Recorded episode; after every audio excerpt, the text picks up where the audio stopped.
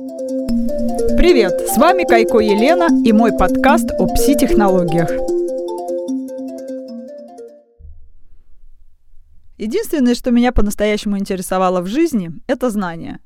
Как здесь все устроено? Кто этим управляет? Почему мы такие разные? Я искала ответы в разных традициях, школах, религиях. Я прикоснулась к академическим и эзотерическим школам. Я накапливала знания и собирала пазл за пазлом. Что-то я отмела, что-то стало моим концептуальным ядром. Но знания выстроились в единую картину мира. В этой жизни я прожила много чудес. Девочка с окраины Саратова даже не подозревала, какой путь ее ждет. На моем пути были интереснейшие люди. Какие-то жизненные ситуации походили на квест, но колоссальная вера в себя и свои силы никогда не покидали меня.